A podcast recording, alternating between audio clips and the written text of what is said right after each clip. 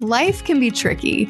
We all want healthy, thriving relationships, but sometimes we find ourselves in conflict wondering how the heck we got there. In this episode, we share the number one thing we believe will make or break your relationships. This is Life with Amy and Jordan.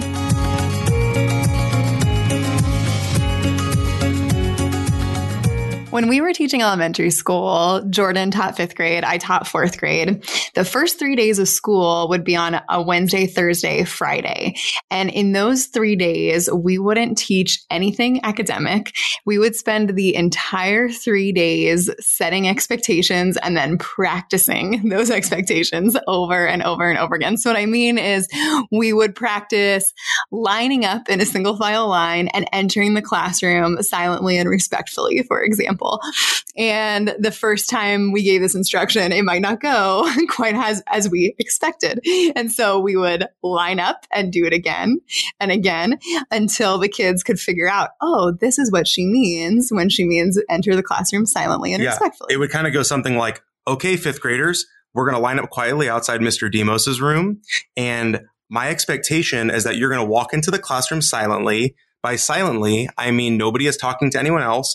You're not making any loud noises. You're being as quiet as you possibly can. Nobody is touching anybody else. Nobody is touching anybody else. You're going to put your backpack on your hook as fast as possible, get to your seat as quickly as possible, and quietly begin reading your morning book. so even words like quietly are up to interpretation when you're 10, right? So those are the types of things that we would practice the first few days of school. We had expectations for everything when it was appropriate to go to the bathroom, when it was appropriate to talk during class, and when it was not appropriate to talk. Um, what we don't do? have that bathroom expectation at our current business. we just go when we want. Yeah, the, oh, the freedom of being able to go to the bathroom when we want. Teachers out there, you feel us on that and, one. You know, some people, I think other teachers at the time, maybe other teachers at other schools might have viewed the way that we communicated with our students and the way we set expectations as over the top. But Amy and I had this firm belief that children, especially elementary school age children, they want to do well. Kids don't show up, generally speaking, outside of maybe that rare 1%. They don't show up on the first day of school thinking, man, how can I get in trouble today? Mm-hmm. They show up on the first day of school thinking, how can I please my teacher today? Mm-hmm. How can I get along with my classmates today? How can I make friends? How, how can, can, I do I succeed? well? How can I thrive? It's so true. We really really saw in kids, kids wanted to do well. They just needed expectations clearly communicated to them so that they had a way to thrive and succeed and feel like, yeah, I'm doing a good job. Kids wanted that in school. Um, and I think that's one of the reasons why we would hear things from parents like, you know, at my son's old school, he would get in trouble all the time, but for some reason in your classroom, he's never in trouble. Or I even had a mom once in tears tell me, you know, my son has been on ADD medication for years now, and he was able to go off his ADD medication and doesn't need it in your class. And not only that, his grades are better than ever before. And I don't think that these things were because we were magic. We certainly weren't.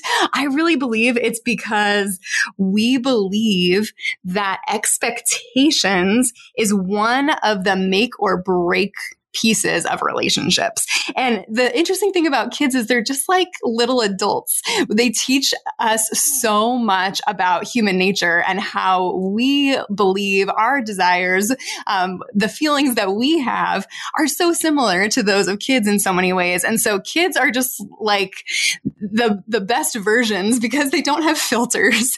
so they, they're very fun because they have no filters. Yeah. And because they have no filters, they have taught us so much about life and about ourselves. I think that was one of the coolest things about teaching. Um, and I think the thing that we were talking about with kids about everybody wanting to succeed, all of our kids wanting to thrive and do well, isn't that the same for us as adults? We all want to succeed and thrive and do well specifically in our relationship. Yeah, I mean, nobody goes into a marriage and thinks, man, I really hope I can blow this thing up. nobody goes into a new job and is like, man, I really hope I can upset my boss. no boss hires a new coworker and is like, man, I really hope I can set my new employee up to fail. You know, parents don't wake up in the morning and think to themselves, how can we get our kids in trouble today? Right? That's just not the way we approach relationships because for the most part, when, when we all want to be successful in relationships, we all want other people to be successful in relationships with us. And we really believe um, you know, for this episode, we're going to be speaking mostly from the perspective of our marriage, but we believe that these principles of setting expectations and communication and relationships are universal. It doesn't matter if we're talking about a marriage. It doesn't matter if we're talking about your relationship with your child or your relationship with your own parents. It doesn't matter if we're talking about the boss employee relationship or the employee employer relationship. It doesn't mean, it doesn't matter if we're talking about relationships between friends, relationships between coworkers, any relationship that you have with anybody who communicates, right?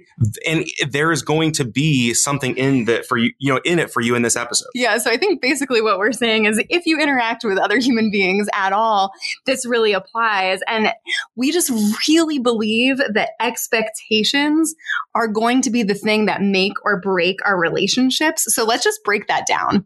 What do we mean by expectations? And an expectation is simply, you know, a belief that something should happen or something will happen. Um, it might be like a, um, a want or a need, a desire, but basically a belief that this thing, it should happen or it's going to happen.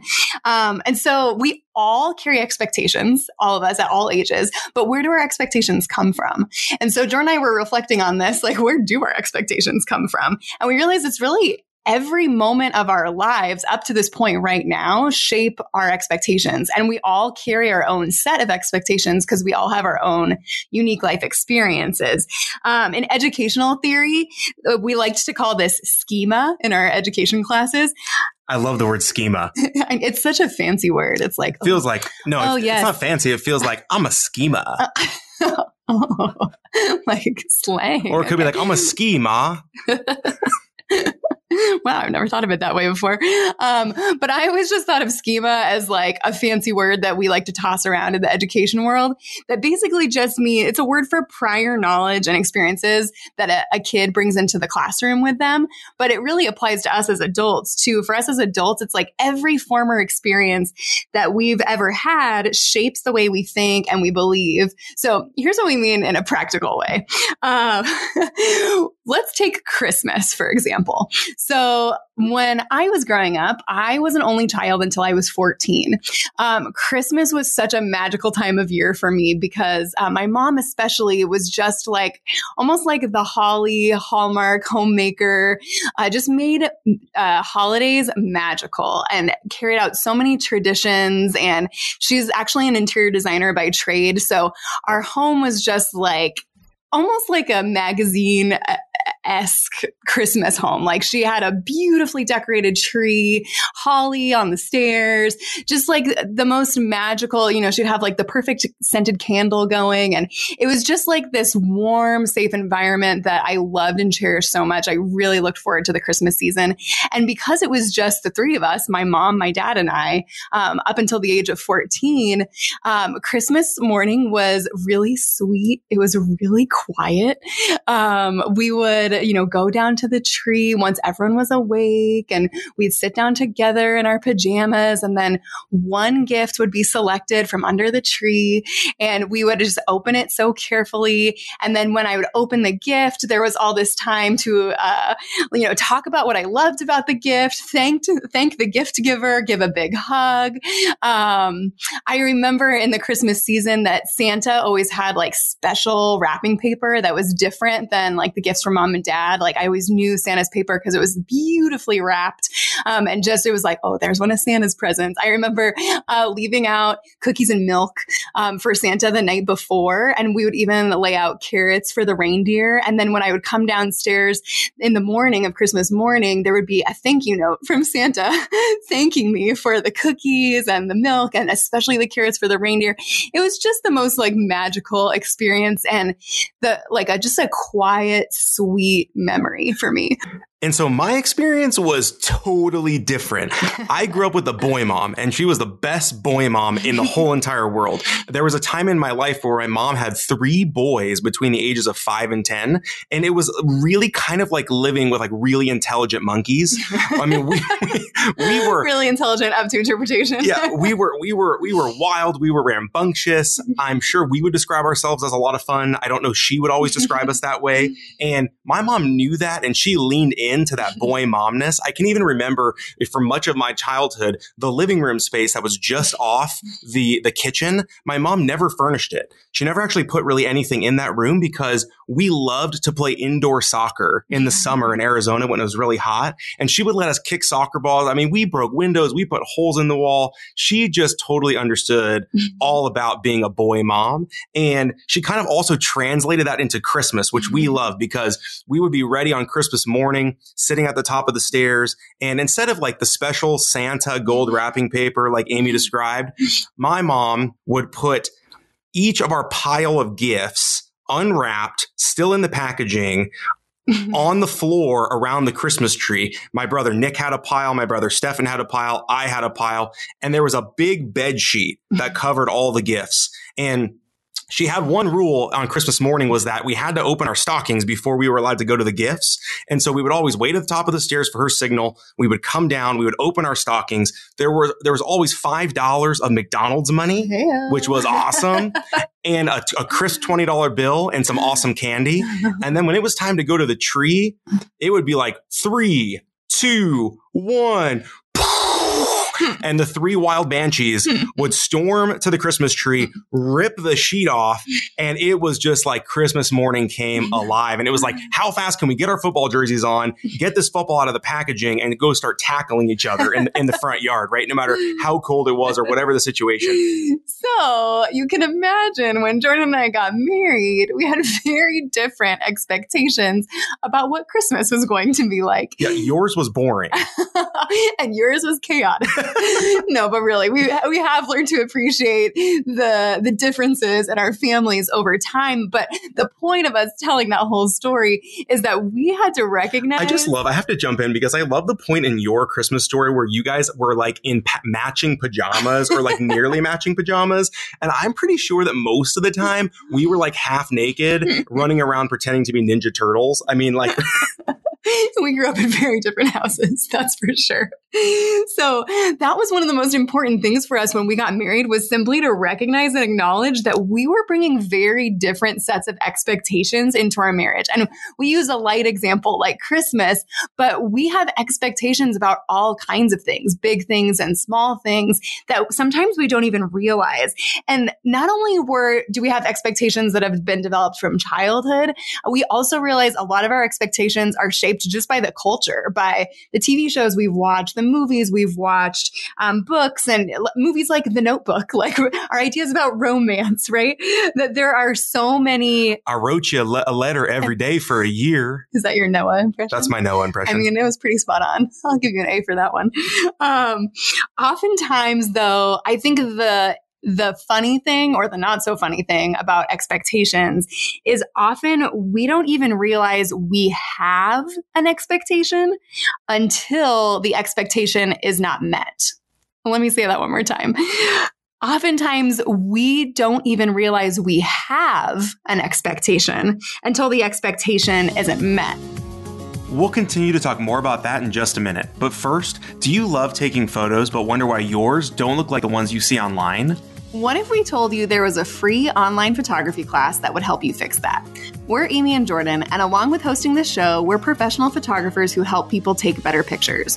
We created a free online photography class where you'll learn three easy pro tricks that will help you start taking better photos this week. To reserve your free seat, just head to amyandjordan.com slash class to choose a date and time that works for your schedule. Again, that's amyandjordan.com slash class. We're so excited to share three of our favorite pro secrets that will help you start taking better photos this week. We can't wait to see you in class. Now back to the episode.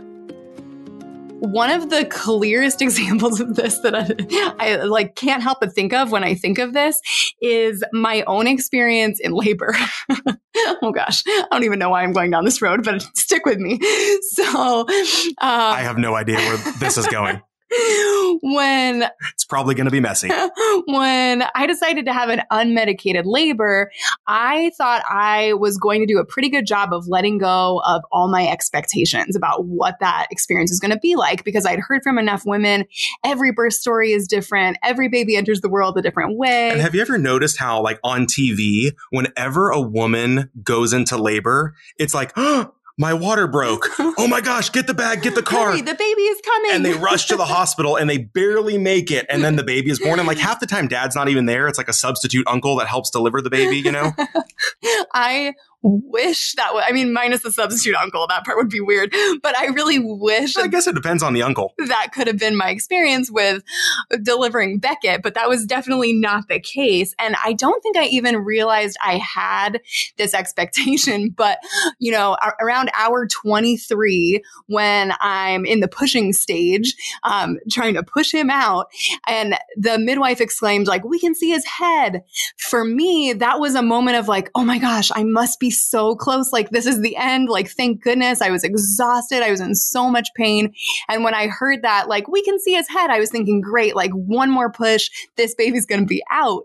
And I didn't even realize that that was an expectation until that moment because that was not my experience. he did not come out in the next push. It was another 90 minutes of excruciating pain and pushing. And I, every push felt more and more and more frustrating. And I was feeling so discouraged. And it took me a little while after the labor to process the reason I was feeling so discouraged is because I had this unmet expectation in my head that I didn't even know existed just from simply watching childbirth on TV and in movies for so long. I feel like every TV doctor says, we can see the head, one more push, and then the, the baby comes out. I didn't even realize that was an expectation until it didn't happen for me. And then all of a sudden, I was so discouraged and so disappointed. And I can't believe I just told that story. Whoa. Um, but the point The worst part is he had a 95th percentile head. yeah. I wasn't supposed to say that, was I? oh, gosh. Thanks for including that detail. But in in all seriousness, you know, in our experience, people's biggest fights, their biggest disappointments, their biggest discouragements come from unmet expectations. And you know, when you have unmet expectations in relationships, whether it's one unmet expectation or a chain of unmet expectations, here's the problem is that unmet expectations in relationships are a lot like cancer in the sense that if you are able to diagnose cancer in one of the in the early stage and you're able to treat it you have a much better chance of having a successful outcome of having a healthy outcome right?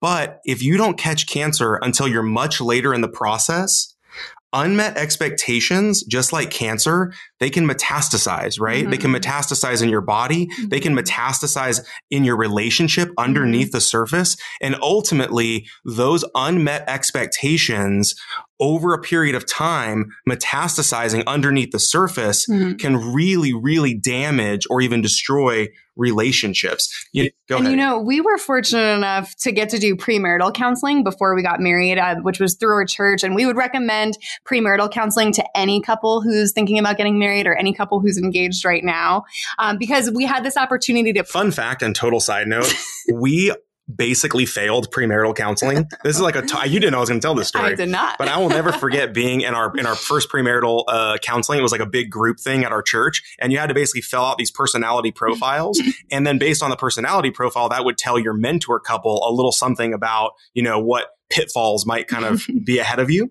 And um, I'll never forget sitting down with our with our mentor couple for the first time, and them basically kind of explaining to us like, hey, like we're really concerned. Um, uh, Jordan, based on your test based on your results, test yeah. results, we're like really concerned and all this stuff. So if you failed premarital counseling too, well, the reason they were concerned is because we tested the same animal. Remember, it was yeah, we both tested otter, which is like the fun, happy-go-lucky animal, and it was basically like we're just concerned that you're not going to get anything done. and that you might not be productive in your household, you might not be productive in your professional life, and that it's just all going to be fun and games for you guys. so i mean so far so good. 10 years in who knows? Who knows what will happen? Um, but anyway we really do recommend the premarital counseling experience because it gave us the opportunity to talk through a lot of those big expectations that we bring into a marriage. So big expectations like do you want to have kids? How many kids do you want to have? Um, who- I always say four. Amy says one at a time. one at a time. well, now that you know about my experience with the pushing, maybe you understand. Um, so, you know, the big questions finances, who's going to be in charge of the of the money, right? These big questions are really important to talk about before entering a marriage. And I think a lot of us has, have heard that advice before, but we found over our 10 years of marriage that some of our biggest disappointments, our fights, our discouragements happen in really small moments, in like these daily, hour by hour moments, and not necessarily those big picture ones that we talked about in counseling. If you've ever had a stupid fight, you know exactly what we're talking about. yeah, like a stupid fight. Exactly. Um, so let's talk about one of our stupid fights. Why not? so I can still remember clearly there was this night in our condo where um, we, we, had probably had a crazy day. Jordan came home, uh, Jordan came through the door with a bunch of groceries ready to prep dinner. And he's like chopping things and stirring things and, you know, the things that people do that know how to cook, not me. um, and I was sitting at the kind of like the little bar stool area that was, you know, it's a little condo kitchen. So it was like, that was like the eating area and the prepping area and all the, all the things. So when he was in there, just like a tornado trying to prep dinner, I was posting on Instagram uh, for our business. And so we have this philosophy, we call it Demos Inc. We'll, we'll talk about this more probably in another episode, but um, we're as long as we are both doing things that move our family forward or our business forward, they're both equally important. And yeah. so Demos Inc. might be a Dave Ramsey thing it wouldn't surprise us because we love Dave Ramsey, yeah. but I'm trying to remember you know where that comes from. about Dave. Yeah, we're going to credit you, Dave. Does it come from Monsters Inc? hmm. hmm. let's get into that later. Um, so as we are uh, each in our roles, you know, I'm posing for the business, Jordan is prepping dinner. Then there comes a moment where I'm done posting and my feed refreshes and I'm seeing new photos of my friends that I haven't seen before, and I get sucked in. Not your friends that you haven't like seen before, like photos of your friends that you haven't yet seen. Right. Yes. okay. Exactly. Thank you for that. Like hello, new friend on Instagram yeah. that just popped oh, up. I've never met you before. No. So I'm scrolling through photos and just kind of like in one of those dazes, right? Where your eyes kind of glaze over and you just like check out. Um, and, and I immediately look over and like, again, imagine like there's like sauce boiling over and there's like, you know, I'm, we're somewhat newly married. Like we were probably three or four years in, but I'm no expert cook just yet. And so I was probably burning something and something was probably boiling over and like there was probably smoke everywhere and I was hot from being over the stove. And I look over in a moment of frustration and I look at Amy and I say, what are you, what are you doing? And she looks up at me and, she, and she looks up at me and all of a sudden I was upset with Amy. And I was like, what are you doing? Like, I'm in here, I'm in the kitchen, I'm working my butt off, I'm slaving, you know, to make this dinner for you, like very dramatically, obviously. That's the Greek coming out. And, and, and I'm like, I'm doing all of this for our family right now. And, you're scrolling Instagram. You're scrolling Instagram. like, how do you think, how am I supposed to feel? How does that make me feel? Right. Which, valid point. Begin dumb fight. Yes. And we realize that this is not just like a, a one off fight, but almost like a cycle that could happen. So something that we try to do is like uh, figure out like what's the pattern here in right. this conflict. And if I can jump in for a second, I think that as a, as a married couple, but you probably experience this with family members, friends, coworkers, all that kind of stuff is that most of the time for us, our fights don't just happen like spontaneously. Mm-hmm. There's usually like a simmer or a boil that kind of happens because of an unmet expectation. So if I had to say mm-hmm. the, the 99% of the fights that we've had in our marriage and 99% of the fights that we'll have the rest of our marriage will probably come from some unmet expectation. Mm-hmm. So here's maybe like almost like the pattern of how this would go. So, you know, it was this night prepping dinner, but it could be in another situation as well, um, where so maybe Jordan has this expectation um, of me helping him in the kitchen, for example. Um, but I don't know that he has that expectation because he didn't communicate it. So I'm not meeting this expectation because I don't even know it exists. So while she's sitting there, you know, on Instagram, I'm kind of underneath the surface thinking like, what is she doing? Why is she on her phone? Why is she not helping? And maybe when I get the idea that she's like, oh, I'm posting for our business, and I go, okay, she's posting for our business, like that's fine because everything is under the umbrella of Demos Incorporated. So I cook, you know, I and then she eats, but like she's working, right? She's working for our business, so we're both equally working, and all of a sudden, when I find out that she's not working for the business anymore, and while I'm still working for our family and, and our home, makes Jordan feel like uncared for or disrespected, or like I yeah, like I don't care about him or what he's doing, or that I'm ungrateful. And then I start acting like a punk and like a jerk, and I start giving her the cold shoulder. Um, you know, I start acting negatively. I start, you know, like you know, you know, you all know, right? When yeah, you fight with somebody, like, Whoa, you give them like- eyes I'm feeling like, whoa, what is happening? This is coming out of nowhere. It's like He's passive getting- aggressive all of a sudden, you know? and that makes me start feeling negatively too. And boom, pretty soon, uh, hopefully you're following through at this point. You're like, yeah, that sounds like it's going to turn into a fight. and so one of the things we've realized, you know, after we had this, that fight in the condo it probably took us, honest to God, it probably took us a couple of hours to cool down from that little tiff and finally get to the root and the heart of what was going on. And after we had that experience and we were like, man, that was a really dumb fight. Like we just wasted from seven to nine when we could have been, we could have been working. We could have been doing Netflix. We could have been doing Netflix and chill. Oh. or Netflix and no chill and no chill. Amy's preferred uh, evening. oh my god! And, and and and it's like that. What a waste, right? Like just what a waste of an opportunity to spend a couple of quality hours together investing in our relationship. Instead, we're hurting our relationship. So we decided that night. Okay, whoa, whoa, whoa! Wait a second. Like, what was the beginning of this chain of events. How did this even happen? How did we get so mad at each other? And so that's something that we've been trying to work on in our marriage over all these years is understanding the chain of events, basically trying to figure out like how did this start and how can we prevent this from happening again? And I think the tricky thing about this is all the guys are listening right now. Like they didn't want to listen to this podcast and their wives had them listen to it and they're like, wait a second, are you guys about to tell me how more chill happens? Oh my gosh. Oh boy. I don't know. Keep listening. You'll find out. oh boy. Okay. Um, the tricky thing about trying to figure out the chain of events, at least for us, is that we realize that we kind of live in this culture of like blame someone else 1st mm-hmm. And it's really hard to figure out or not even to figure out, but maybe just to admit. It's really hard for me to admit my own faults and to figure out um, my part. It's easier for me because I have a lot of them. so they're, it's kind of like a grab bag. It's like, which ones do you want to point out today? But it's true. Like we live in this blame first culture where it is always somebody else's fault. If you don't believe that, watch the news. Yeah it is always somebody else's fault. Like we all we're you know we when we get upset with our spouse, when we get upset with somebody else, whenever something like that happens, instead of thinking like, well, it's because the other person did blank, blank, and blank, we've really tried to stop ourselves and turn inward and ask ourselves some really hard questions. Um, three really hard questions, actually. So the first question that we will ask ourselves is, whoa, did I fail to communicate an expectation. So instead of like, this person isn't doing this thing that I want them to do or that they should be doing, because remember, an expectation a lot of times is something that you believe should be happening. And you could be just in that expectation. But is it possible that I didn't communicate that expectation? So that's the first question we ask. Did I fail to communicate that expectation? Um, or did I fail to meet their expectation?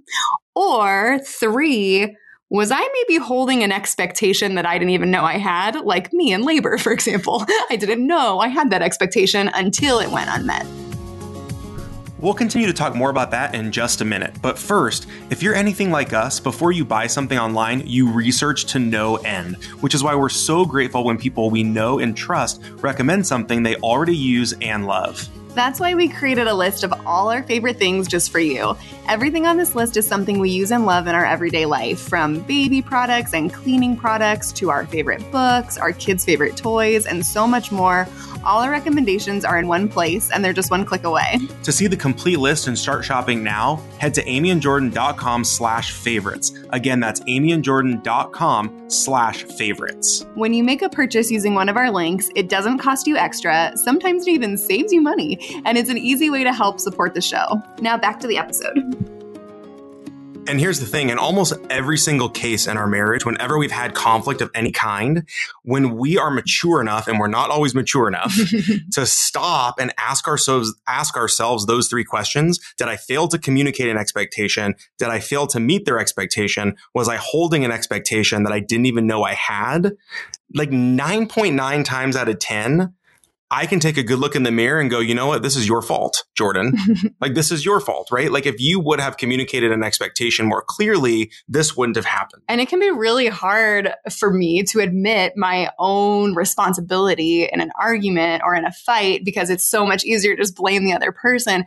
But we've realized this is a much healthier way to diffuse situations to recognize, oh, I actually had a part in this and there's something that I could have done differently that could have prevented it. And one of the things that we've learned, you know, just over the last 10 years of our marriage is most of the time, whatever we are inside of our house is just magnified outside of our house. And so if we don't have the, the kind of the self awareness and the self responsibility to, to look ourselves in the mirror and ask first, what could I have done better before pointing the finger?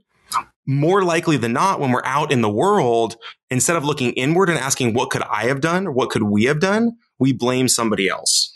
And I think the interesting thing about expectations is once we recognize that we have them, just because we have the expectation doesn't always mean that the expectation is fair or that it's reasonable.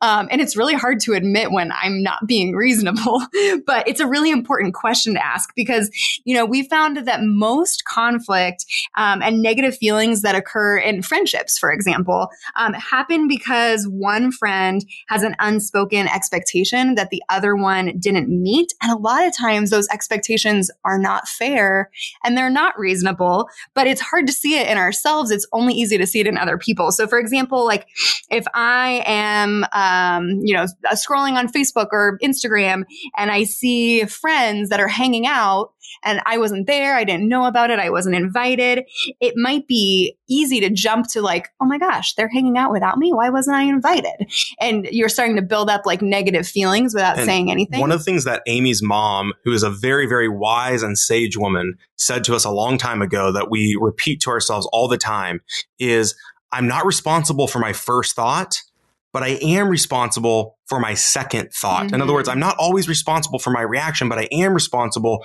for my response. Mm-hmm. And so mm-hmm. in those moments where Amy's describing where you see friends who are out doing something fun on social media and you weren't invited, mm-hmm. it's very, very easy and natural, right? Like we we feel this way too. Those feelings of like jealousy mm-hmm. or feeling left out or wishing that you were included, those feelings of disappointment, those feelings of loneliness, those feelings of sadness, those are all normal human emotions. And, and it would completely be, valid feelings. Yeah, and like we're not robots. When we see those things on social media, it, it's not something that immediately we've gotten better over time. And maybe you're a work in progress like we are. But sometimes we see those things and we have to stop ourselves and go, okay, wait a second, I'm feeling jealous. I'm feeling upset. I'm feeling angry. I'm feeling lonely. I'm feeling whatever I'm feeling. And then let the, let the heart piece happen, but then let the reason and the head piece take over. And that looks like stopping ourselves and being like, wait a minute. Is it actually reasonable to expect that I'm always going to be invited? And when we stop and ask ourselves that question, we start to think, oh, wait a minute. Like, if, if I were to reverse this and put myself in my friend's position, is it reasonable for me to invite all of my friends everywhere, all the time, everywhere I go? And would I like it if my friends put that expectation on me? Right. That's a lot of pressure. That's a heavy burden to bear. Yeah. Um, and that idea of like, oh gosh, is this actually a fair expectation? And the answer is no. A lot of times we place expectations on other people that we would hate for them to place on us because the burden is so heavy. So, for example, like if, um, you know, you're in one of those situations where you're like, oh my gosh, I texted my friend and they didn't text back. And then I saw them post on social media. Um, it would be really easy to assume the worst in a situation like that, right? But instead, and we're not responsible for our first thought, but we are responsible for our second thought and our response. So can we stop and ask ourselves, okay, Amy, is it really fair to make assumptions without all the details? And more importantly, like, would I appreciate it if one of my friends assumed the worst in me? And the answer, of course, to that is no. Right. In the Bible, it says, with the measure you use against others, that measure will be used against you. Ooh, and that's a really powerful convicting. and convicting piece of scripture because all of a sudden, whether you are somebody who is a person of faith or you're not, and by the way, everybody is welcome here. But if you're, whether you're someone who's a person of faith or not, that idea of hold people to the standard that you want to be held to yourself, mm-hmm. that's just a fair and reasonable standard. Mm-hmm. And we always want to assume the best possible intentions, right? Sometimes we have to like stop ourselves and go, okay, wait a second. Like, here's a situation where we had an expectation that wasn't met. We can choose to view it in the worst possible light and give our friend or our spouse or our coworker or our child or our parent no benefit of the doubt. Or we can choose to view it in the best possible light. And every time Amy and I stop ourselves in that situation and look at it in the best possible light and in the worst possible light, and we choose to believe the best possible light, we always feel so much better about the situation. You know, one of the best books on this topic is a book by Dr. Henry Cloud called Boundaries. And if you have not read the book Boundaries, I would highly encourage you. Oh, it's another must read. Oh, it's a must yeah. read. I would pick it up this week, have it Amazon primed, do whatever, you know, you need to do to get this book in your hands. And I just want to share one thing that he, that Dr. Henry Cloud shares in the book Boundaries that I think relates to this idea of setting expectations in friendships specifically. But this could go for expectations with anyone. And in the book, he basically describes imagine like two people who have two homes and there's a fence that's around each home, right? And he says there are things that happen inside of your fence line and there are things that happen inside of their fence line. And he says if you, if they come inside your fence line, if your neighbor jumps your fence and hurts somebody inside your fence line, that is your neighbor's fault right? If your neighbor breaks through your fence, jumps over your fence, comes inside of your fence line and causes an offense, that is their fault. But he said most of the time in relationships, that's not what happens. Most of the time in relationships, people do things inside of their fence line. And he said if somebody does something inside of their fence line, that causes there to be a problem inside of your fence line that causes you to be angry or mad or bitter or resentful or whatever the emotion is, most of the time that is a problem inside of your fence line. And so he really encourages people to take a really a, a, good look at themselves in the mirror and say, okay, I feel upset because of something that happened inside of that person's fence line. I feel upset because of this thing I saw on Instagram that is not inside my fence line is there a problem inside of my fence line? And, and mm-hmm. that practice of asking yourself that question and taking ownership and responsibility for the way that we're feeling is really, really, really important. And that's the thing we've realized when we think about our best, healthiest, most life giving friendships that we have. Are there friendships where there are no expectations, meaning we're not placing expectations on them and they're not placing expectations on us. And that's what makes the friendship life giving instead of draining. Um, and makes one, makes it a friendship you want to continue for years and years and years that the things that are going on in their fence line stay in their fence line and vice versa so that you can have a really healthy life-giving friendship without um, assuming the worst and instead assuming the best all the time have you ever gotten really busy and just forgot to text someone back oh gosh, one of the features the one of the features that drives me crazy about about the iphone is that a friend could text, right? And we could see the text message, read the text message. Sometimes we like think that we responded because we like mm-hmm. responded in our head. Or you're like reading it while you're getting in the car, putting your kid in the car seat, or doing something where you can't respond right then. And then you forget and you can't mark your text messages as unread. So all of a sudden, you know, two days later, you wake up in the middle of the night in a cold sweat and you're like, oh my gosh, I forgot to text so and so back. you know, we had a, a situation like that the other day where we had been a little delayed in texting a friend. We had been engaging with a friend, text back, text back, text back having a conversation and then we just like abruptly stopped because I don't remember what happened, but we like had to run away, rush away. and we texted later and we were like, "Oh my gosh, I'm so sorry. I didn't respond sooner. I meant to respond sooner. Like this ha- thing happened with Beckett and I had to drop my phone and blah blah blah." And our friend texted back something that was so amazing. Mm-hmm. She's she said something to the extent of, "I'm not keeping score." there's no timeline on responding in our friendship. Oh, isn't that so refreshing? Oh, I just love that. So Let's talk about some proactive solutions to prevent conflict before it starts. Because if we can recognize that most conflict comes from these unmet expectations, let's think back to that dinner spat for a minute, um, because we realize we we can and we have since been able to prevent spats like that from happening um, just by taking some specific steps to prevent that that cycle of unmet expectations that we were talking about before from starting. And I think we've all, oh, sorry, I didn't mean to interrupt. No, I was just going to say, I just wanted to jump in before you made that point to say, you know, I think it was like Albert Einstein who said, you know, the definition of insanity is doing the same thing over and over again and get and expecting, and expecting a, a, different, different result. I love that. Quote. And so I think kind of as we talk about proactive solutions to prevent conflict before it starts, when Amy and I had that spat in the kitchen, it didn't feel good. it didn't feel good to her. It didn't feel good to me. It didn't feel good for us. It was a negative, right? There was nothing good about it. so I think that when we've had those experiences, it doesn't matter if it's in a fight or any other area of our life. When we experience something that's negative and we think, man, you know, I don't ever want that to happen again. One of the things we try and do is pause and take a breath long enough to do the work to say, how do I avoid touching that hot stove again? Because it didn't feel good. And I think that we've all heard somebody say, like, the key to great marriage is communication, right? We've probably all heard that before. And it's really good advice. It's really good advice. One of the biggest keys to a great great marriage is great communication. But what does that actually look like specifically when it comes to expectations? And for us, like Jordan said, when we had to stop and do the hard work and figure out like, how could we make this better in the future so that we don't get ourselves in the situation over and over and over again, we realized that for us, one of the best tools is simply over communication. Um, or it might feel like over communication in the beginning. It felt like over communication in the beginning to us, a little unnatural, a little uncomfortable comfortable.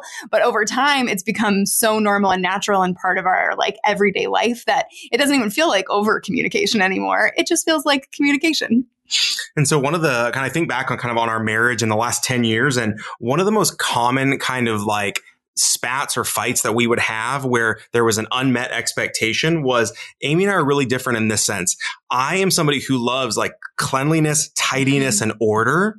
Like if you're a Full House fan, I always compare Jordan to Danny Tanner. Like Danny Tanner's like always got like his mop and his broom and his Windex and his Clorox, and he's just like passionate about keeping the home spotless. Right. And, and, and Amy always says, you know, it's an admirable quality that you want to keep the house clean and tidy. And she says, I really appreciate that. Sometimes for me, that's to my detriment, right? Because sometimes I'm the person who I love cleanliness, tidiness, and order, but I have a hard time focusing on anything else until the house is put together. It doesn't matter if company is coming over or not. For me, and maybe you're somebody who's wired this way, because I think in any marriage or relationship, probably one person is one way and one person is the other, that it's hard for me to kind of like get my day started if the house isn't tidy. When I walk through the door, it's hard for me to focus on anything unless the house is tidy. And Amy appreciates a clean house. She appreciates a tidy house, but I sure do. You do. It's really, really And nice. she appreciates those things, but it's not her number one priority. Amy has a better ability than I do to look at two or three or four different things that need to be done and identify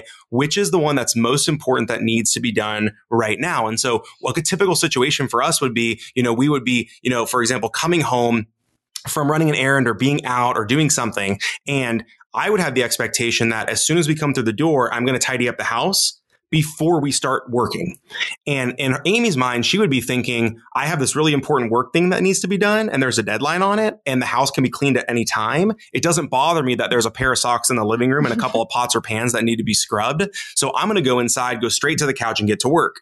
In that scenario, Amy and I are both doing what we think is the best thing for our family unit at that time. But the problem is we would go into the house, Amy would sit down on the couch, she would immediately start working. I would immediately start cleaning. I would feel like Amy doesn't care that I'm doing all this work. Mm-hmm. Like I can't believe she's not helping, da da da da da. Very childish, very immature.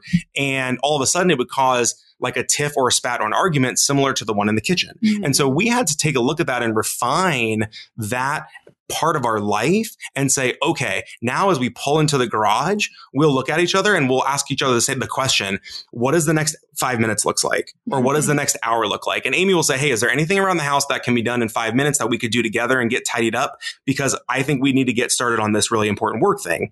And Amy, and I might say, yeah, I think we could do this thing in five minutes, but there are these two or three other things that we really need to do, but that's going to take a little while. So why don't we do the thing that's going to take five minutes, leave the bigger thing for later? And I know you'll help me with that later. And then we can both get started on work as fast as possible. Mm-hmm. And nowadays, a lot of times that bigger thing is like, you know, not a, not even work, but a lot of times it's Beckett who, you know, needs to be fed or needs a nap or, you know, he has like immediate needs and getting the house tidy before he gets his nap is definitely not going to be a good scenario for any of us.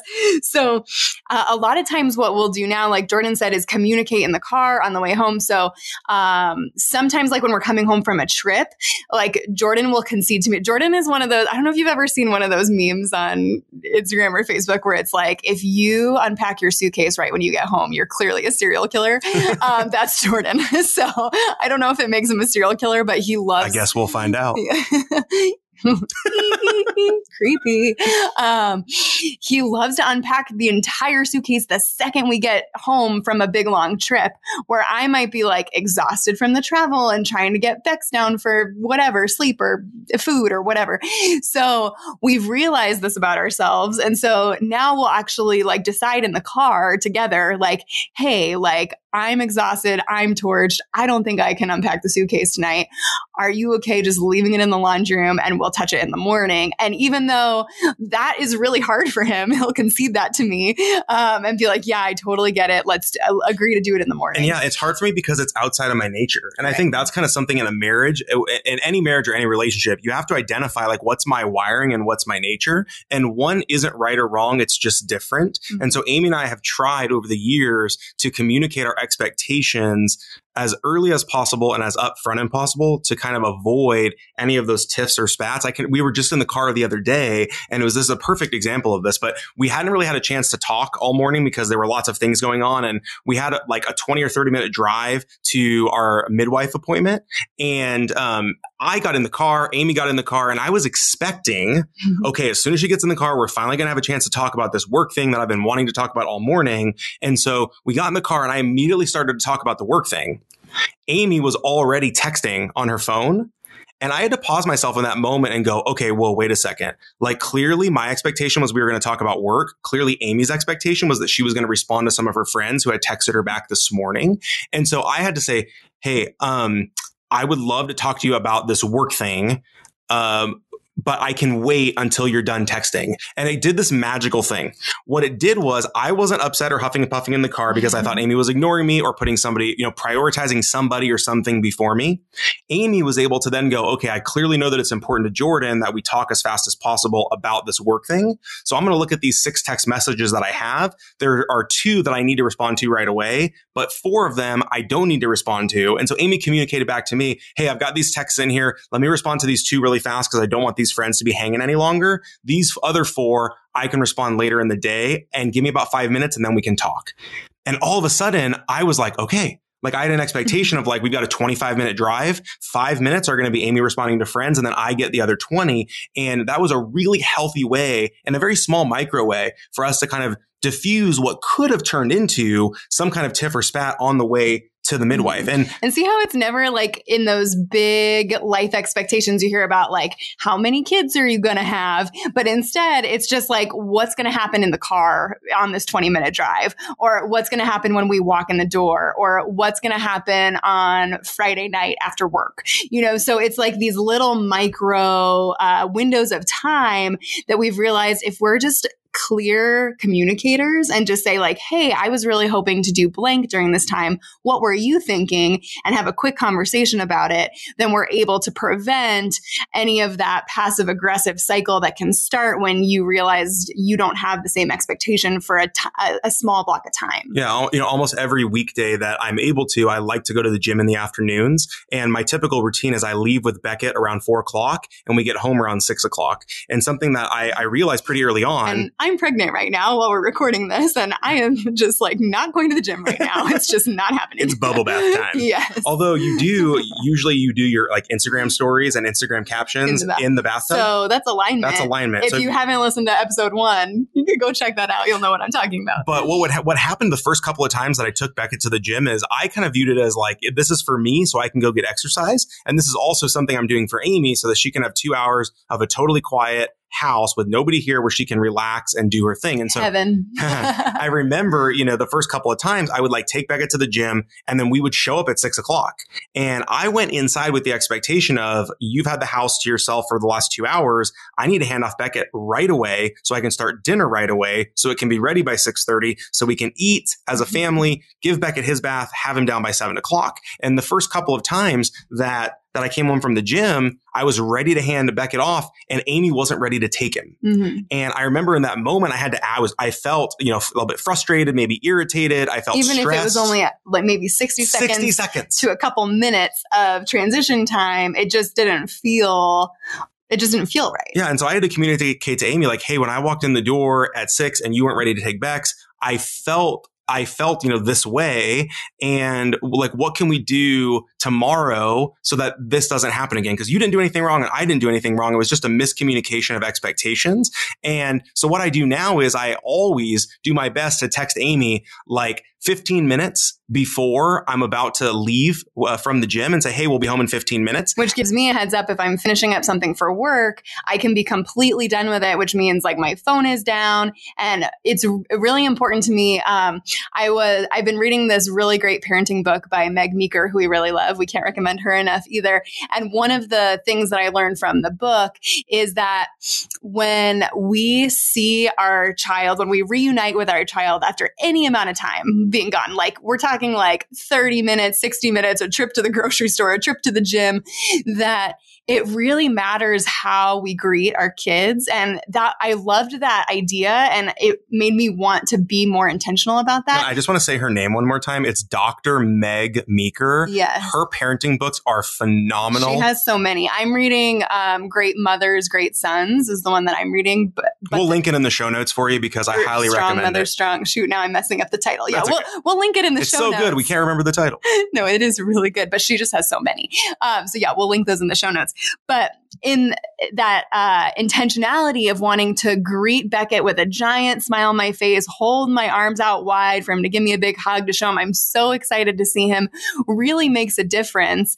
Um, and so having that heads up text from Jordan really makes a difference in in our relationship with each other and also our relationship with Bex. So it's these like little micro. it kind of sounds like almost like over communication. Like, hey, in 15 minutes I'll be there. Hey, I'll be there in five minutes. But it really, really helps so that we can be intentional with the time when we're reunited. Yeah. And so how does this play out in friendship? I think, you know, we gave that example earlier of Instagram. I think part of being, uh, you know, if you want great friends, you have to be a great friend. And Amy and mm-hmm. I have had to learn this over time, how to learn how to be a better and better friend. And a lot of times being a good friend means putting yourself in your friend's shoes. Mm-hmm. And even if you don't think you have a, you know, it's not like a slam dunk that, oh, I have a responsibility to communicate with this, communicate this to them. Let's go ahead and over communicate to make sure that we do our very best to protect their hearts. We talk about in marriage a lot that our job is to protect each other's hearts, but I also think with friendships, our job is to protect each other's hearts. And so we had a situation recently that I think is, is a good example of this. Um, over Memorial Day, we went uh, away with uh, two different couples who we love. They're some of our best friends in the world. And we were with these two other couples. We had an amazing trip. And then a couple of months later, we decided that we were going to take a trip back to the same place with one of the couples, but for certain reasons, it wasn't appropriate to invite the other couple. We had some things with our, our, friends that we needed to talk through that were something that was kind of like just needed to be the four of us. And people understand that. Sometimes, you know, you need one on one time with somebody or another couple, and sometimes you need group time.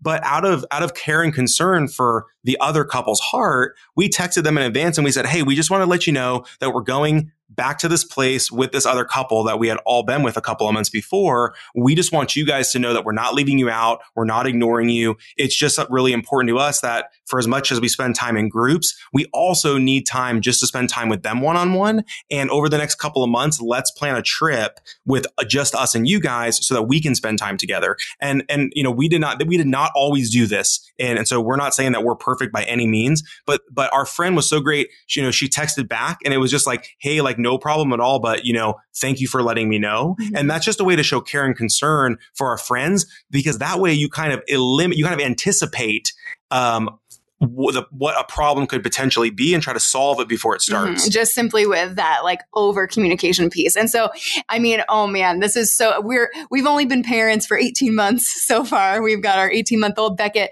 but in parenting, we're already seeing how important expectations is. We knew it was important in the classroom with our 10 and 11 year olds, but it's even true with our 18 month old.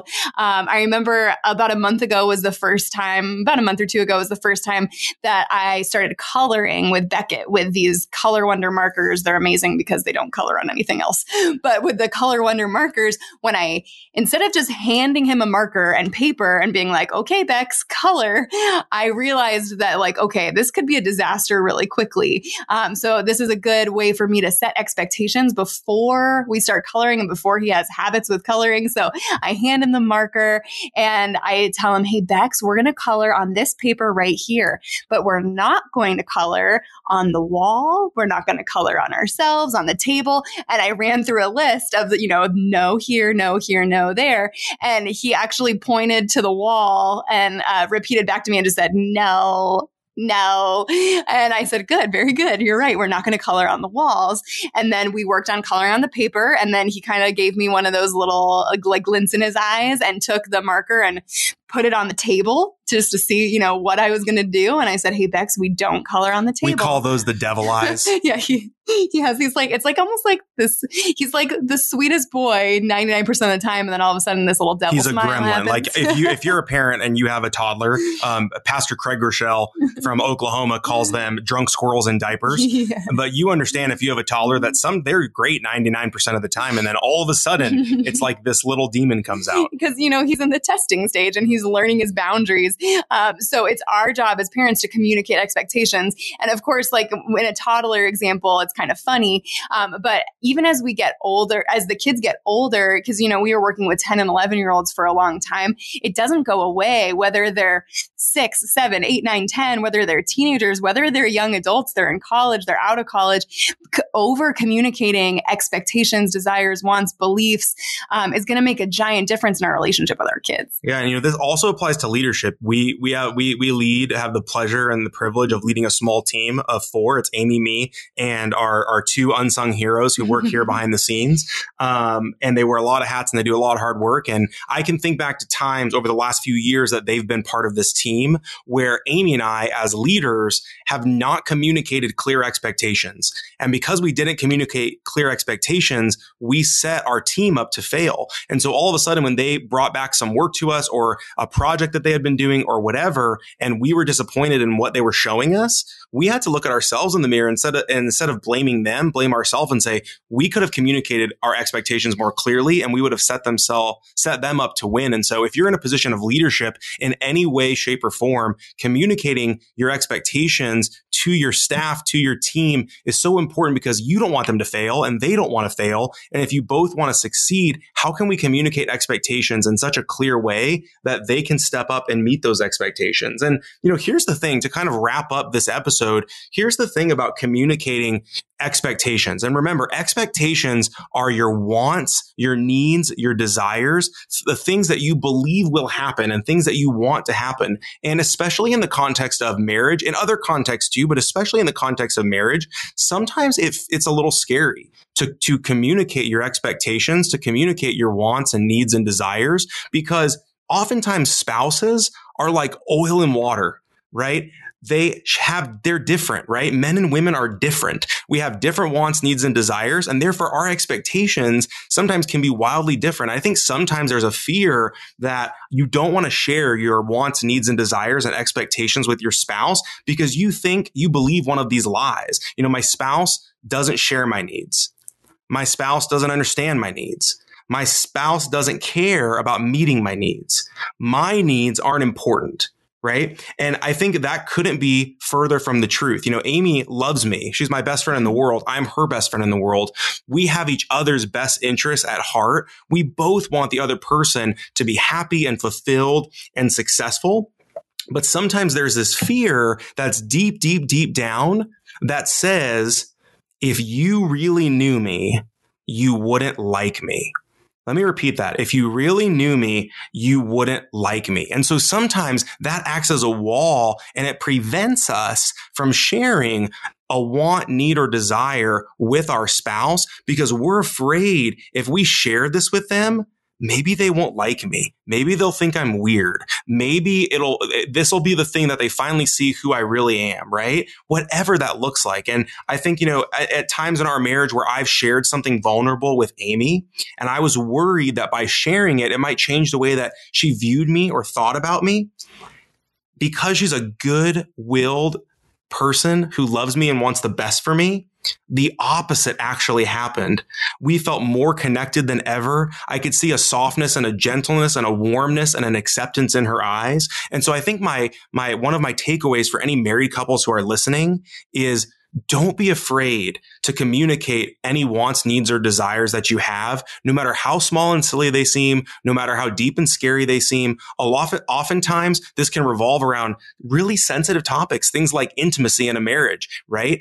A lot of different things. But what we've realized is that when we've had those hard, uncomfortable conversations, it's led to deeper intimacy and a richer relationship for us. And so I think kind of, kind of pairing that and kind of extending on that, I think it's not enough in a marriage for us to communicate with our spouse. These are my expectations. These are my wants, needs, and desires. Because if you really love your spouse and you want the best for them, periodically, a great question to ask them over dinner or when you're taking a walk is, hun, is there any area of our marriage where I can better love you? Is there any area of our marriage where I can better serve you? Is there any area of our marriage where I can better respect you? And that might feel at first like a weird question to ask, but I can tell you that that question has led to some of the, the, the most fulfilling conversations that we've had as a couple and some of the biggest breakthroughs that we've had as a couple. And one of the reasons that I believe our marriage is as, as strong as it is today is because we have been willing over the course of 10 years, slowly but surely,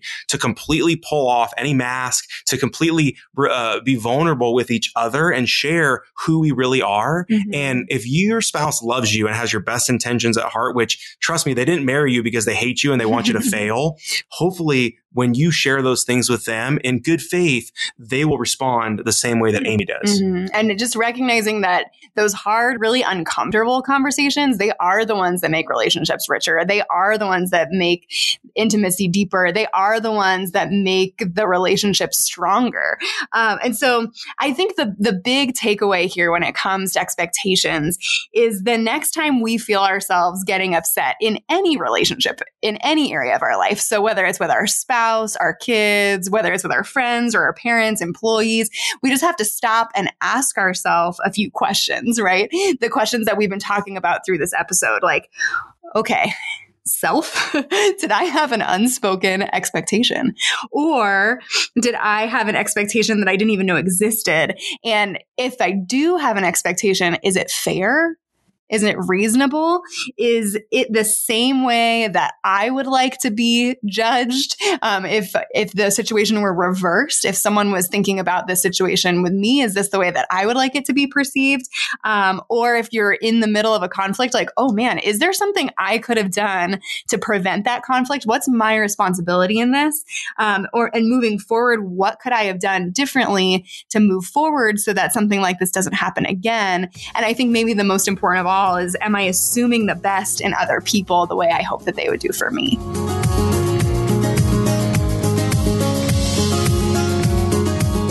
Thank you for listening to Life with Amy and Jordan. If this episode was helpful to you, we'd love for you to leave us a review. And if it wasn't, please don't. but seriously, a review from you will help us reach more awesome people like you. To get the newest episode as soon as it's available, hit the subscribe button.